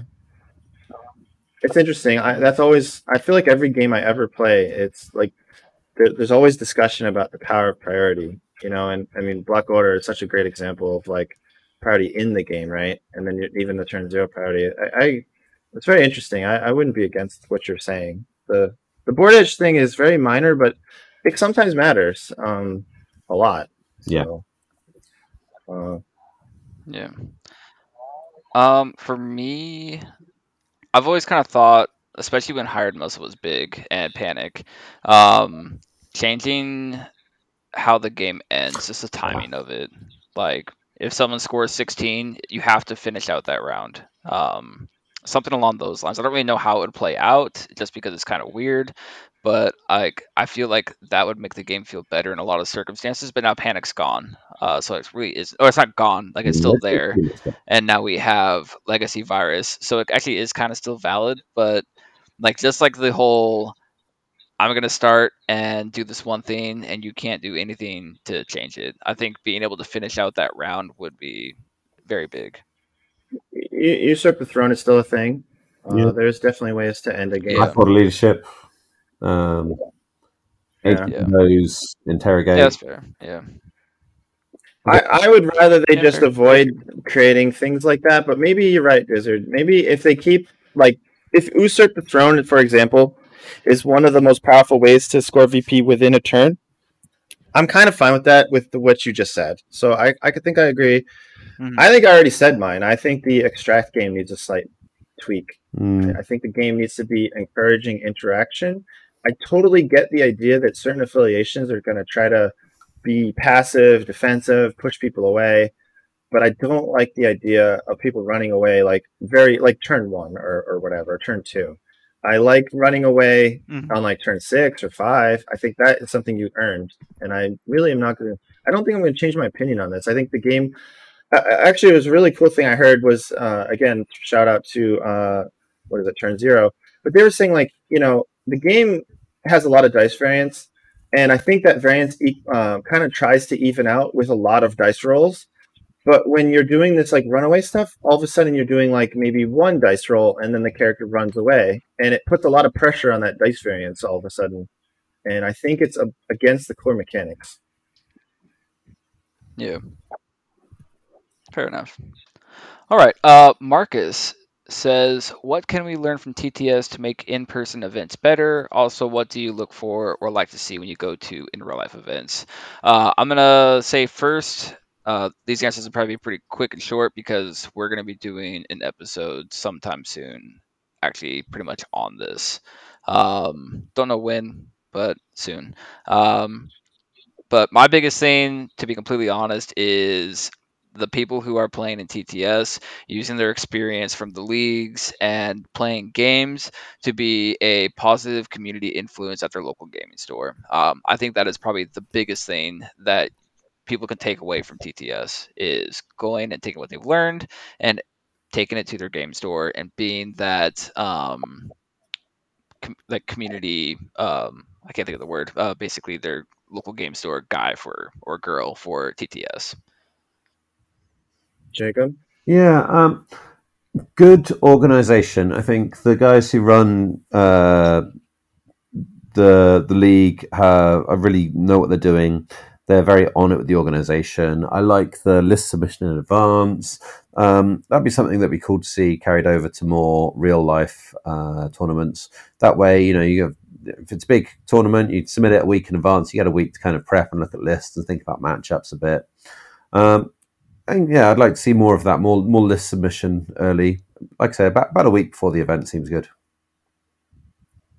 I actually don't hate that idea because I do think if you don't do that, it punishes more of the people who don't have all the practice time and stuff too. Um, and just like kind of, I don't know, like it's like less gotcha kind of stuff, more like Mhm. how do I say this? It, it just it feels almost more fair, I guess, than um, yeah. Yeah. just being surprised with something. Um, go ahead. So I play I play another game called Infinity, and that's how they do it. And it's like you submit your list uh, for the tournament like a couple weeks in advance, and it's it's there. Um, because then everybody kind of kind of like get a feel for hey i know like what like affiliations people are trying to bring um i know what to expect and it's not like a i'm gonna show up and see all the models that people are bringing because i can tell you especially once this game hits like 100 models you're not bringing 100 models to a game store and building your roster right then and there. Um like because i I've, I've seen I've seen it where games like this where you don't have to pre-submit lists somebody will go to a tournament and kind of look what everybody's bringing and what like the local like meta of that tournament is looking like for that specific tournament and then say there's a whole bunch of this one thing well i'm going to bring what is best against that like what i'm seeing the most of um, it kind of like gets away from doing that and I, i've seen it at tournaments a I've really good point. I didn't consider that. Yeah, so it's like it goes back to you saying in fairness. Um, it promotes fairness, and I just I think it's a lot more organized, and that's that's the biggest thing. I'm gonna say shot. Uh, the time. The what is it? The clock. Or the- I don't even know what it's. The Clock time, Chess clocks. no no the chess clock. Yeah yeah. round timers. And you can tell I'm not experienced because I've actually only used the chess clock three times when I played the side league uh, for Quicksilver. Mhm.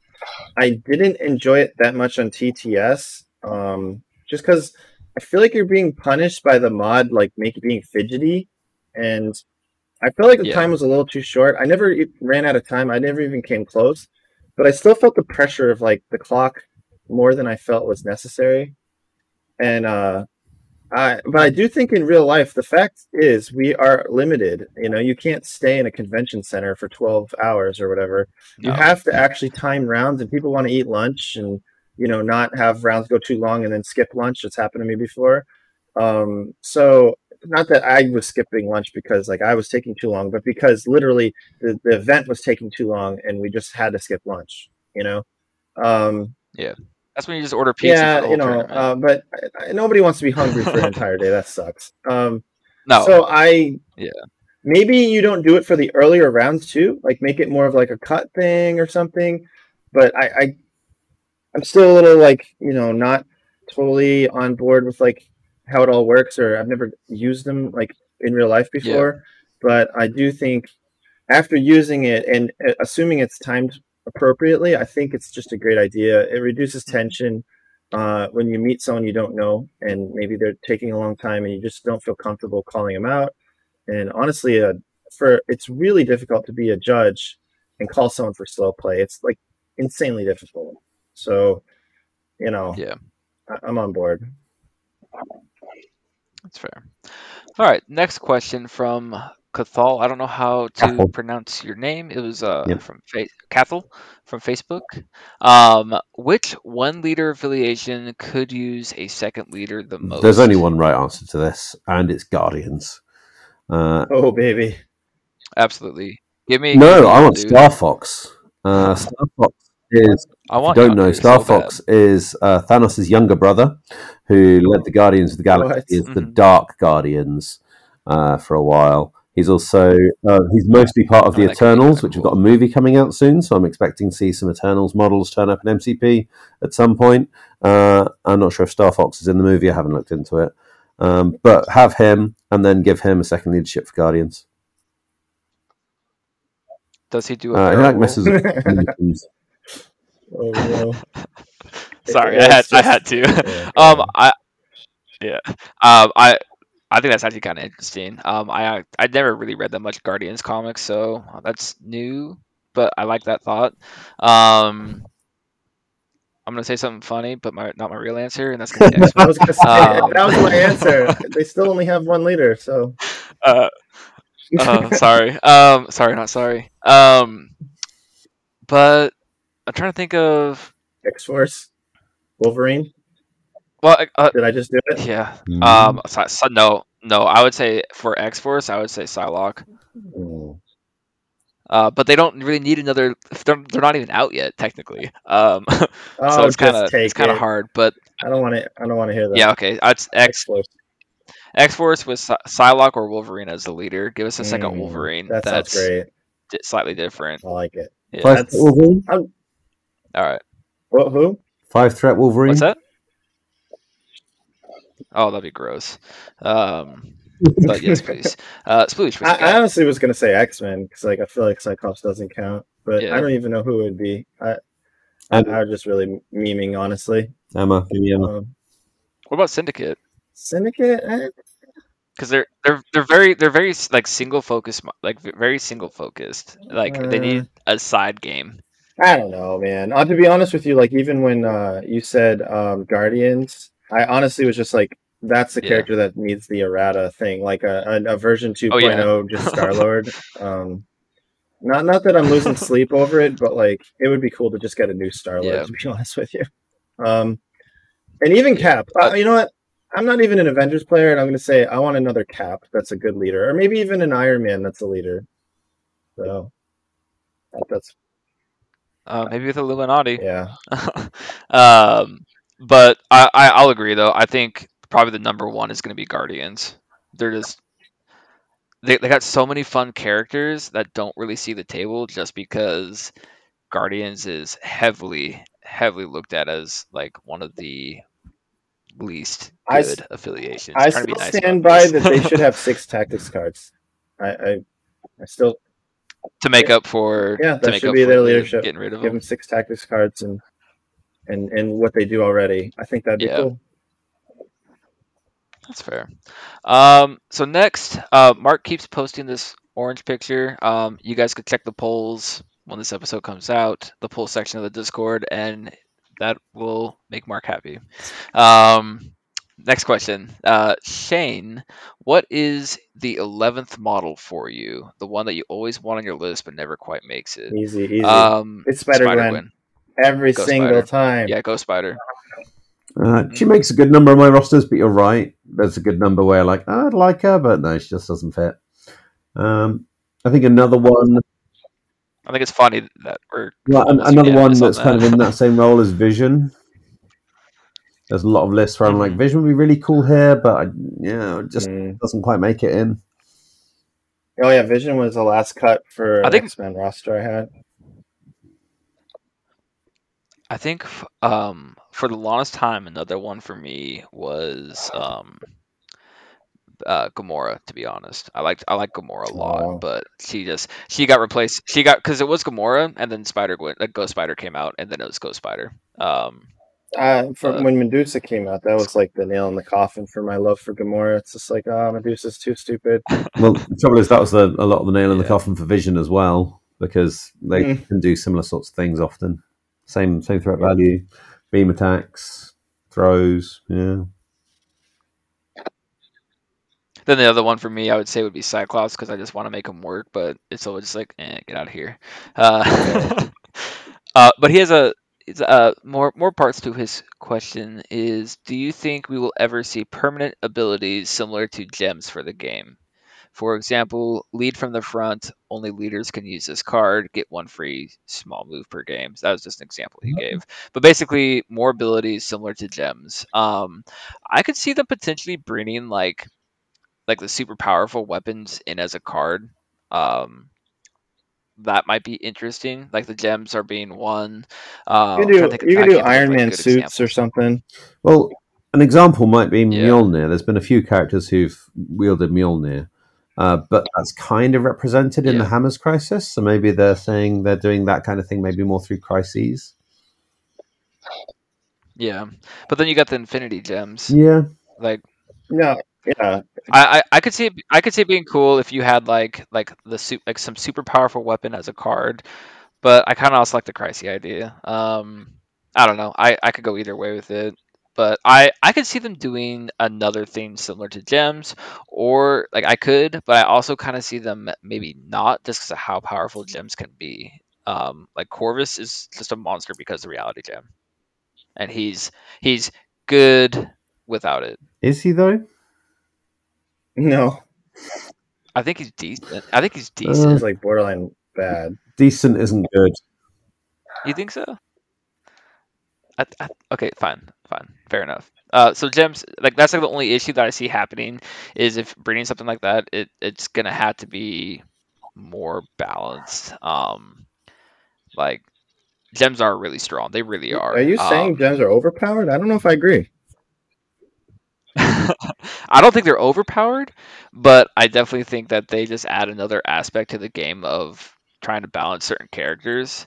And I guess this goes back to Corvus. Uh, I guess yeah, you guys are right. He sucks um, without a gem. But imagine if he was amped up, but because the gem wasn't taken into consideration. So obviously the yeah, well balance then of the that's bad balance. changed I his mean, character. It's it's definitely more pressure Yeah, to balance correctly. yeah. And as the longer a game goes on, with how many characters are in this game, it just gets harder and Oh no, harder. Um, you, so you it wouldn't want to be- make a like a gem that like any character in the game could take. That's just asking for trouble. Well, no, It would have to be no, like absolutely. like suit, like, like I- Iron Man suits that maybe like I don't know War Machine could use. or yeah, create like a group that used some kind of Or- similar thing. Um, I don't know what that would be. well, one word for you, Sploosh. Chimichanga. Okay, that that's does true. exist. It's, it's a tactic card. I don't think it's good though, right? We do we agree that on that? it's all it's all right. It's I think it's I think it's fun. Sure. But I can see that that might Yeah. be a way of implementing that kind of mechanic in a so it's tied to a character, and that character brings in with them their thing, their their cool weapon or armor or whatever, and it can be taken away from them, and it creates another mini game within the game. Um, so yeah, I dig it. I don't. It's a good example. Yeah, that's fair. I again, I could see it happening, but I could also see the argument against it. But I kind of hope it does because I think it's kind of cool uh, for more. Um, next question is from the German Nick, uh, who is a brave soul to be running Spider Foes in the season five league. Um, I'm, I'm rooting for you, buddy. uh, what makes a core of characters of an affiliation competitive or appealing to you? And then what does an affiliation core of characters has to bring to the table to be competitive? Um, is it like utility and abilities, defensive stats, control elements, synergies, combined threat? Basically, it kind of seems like he's asking, what about a core of characters makes them competitive? So I think in in a word, I think it's efficiency. I think efficiency is more important Mhm. than synergy, probably in your core characters, because your synergies often you're building off your uh, unaffiliated characters. What you want, I think, out of the core characters is models who are do what they do well for their cost. So when you look at some examples, Wakanda's got a great example with the Okoye, uh, Shuri, and Black Panther. I don't think we need to talk more about them. But you know, Brotherhood's got it as well. I mean, Magneto is a great six threat, and yes, he's six threat, but he's a great six threat. Uh, you've got Toad, who's a fantastic two threat. It's not quite as good as Okoye, but he's I think he's a clear second for me.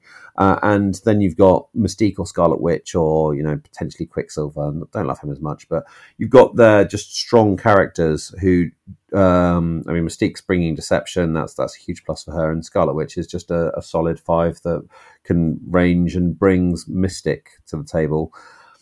So I think efficiency and being able to do things by themselves. Asgard's another great example. You look at Thor; he's not quite as how you might want him because of his RNG that we touched on earlier. But then you've got Valkyrie and uh, Enchantress and Angela, and you just pick two of those and go, great, Then plus Thor. And then I'm going to start doing other stuff with my. Uh, I'm going to look for some more of those synergies, or more of that support from from my unaffiliated characters. I, I agree with you, Jacob. Just I would add that having the flexibility to go wide at a low threat value, I think, has a lot of merit. Yep, I, I can definitely So- agree with that. Which again, coming back to Wakanda, Yeah, and I mean, I, I guess I just leave it at that, right? It's just what I mean by that is like you'd like having like Wakanda's four three two, and then the X Men three three three, um, and and you find uh teams like for example, Black Order is only three characters, and they're super good at like fifteen, but they can be a little awkward at fourteen, and then like these swarmy lists are sort of coming out and proving to be a little bit of like a counter uh, to like a, for example, Black Order. But then a lot of the power is like the ability to field a really good team at low threat, and then a high threat kind of takes care of itself generally, um, for the most part. So it really, to me, like the bottleneck is often like 14, 15, 16. If you if you can do really well there, then you can kind of make the rest work out. Yeah, it can be difficult to uh, like pump those narrow teams, those those low threat teams up to like twenty. Like if you're saying I've got a core of nine and I'm having to get to twenty um, with only two yeah. characters, that that can be tricky. Yeah, luckily twenty is pretty rare, but Matt, you're right, and it, twenty is an awkward number sometimes. Um, but I, unless you're playing, you just like if you look at the percentage of games that are like twenty threat versus like kind of the others, I think it's probably pretty low. Yeah. So I think you make a very good point though, because like I was thinking about like how I typically play and what I consider to be real decent, and it's that that um I think it comes back to also Mark's question of action quality, um, of it's like getting the most of your characters for the cost. So efficiency slash action quality is how I would sum it up. So just wanted to give everybody a big thank you one last time. Um, we're really glad that you like to listen to us and keep us going. And uh, let's do a shout out to our Patreon. If you want to support the show in any way, um, go ahead and check out the link in the description for Patreon, as well as join the Discord. Um, we have a special Patreon like little category within the Discord that there's actually some pretty interesting conversations that go on in there. Um, we're starting to get more bonus content for the Patreons, and we appreciate the people who have done it and haven't really gotten a whole lot of extra content um, just due to timing and schedules and uh, me being gone, not able to work on that as much. But there is going to be more stuff coming shortly as I will be home and able to do that. Um, so yeah, feel free. Uh, I'll say one thing that Patreon has definitely helped us out with is getting Jacob that mic, and it's great, been amazing ever since. So thank you for those Patreons who support us. Also, don't forget to check out the acrossthebifrost.com where you can find all the content creators, um, pretty much all the content creators, most of them anyways.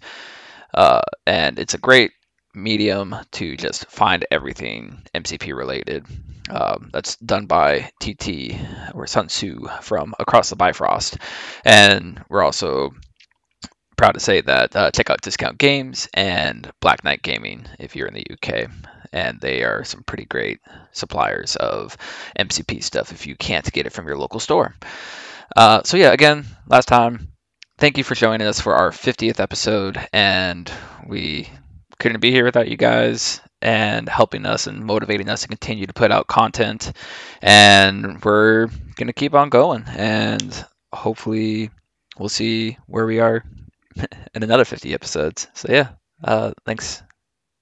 Well, that wraps it up for this episode of The Danger Room. We hope you enjoyed it and learned something to level up your next game. You can reach out to us on our Discord, Twitter, or Facebook. The links will be in the description. We have a questions channel on our Discord, so feel free to drop us some questions in there and we'll answer them on the show. Thank you for taking the time and listening to us. If you're liking what you hear, leave a rating or comment, or even both. We appreciate any feedback to help us grow and become a better group to bring you the best quality content that we can. See you next time in the Danger Room.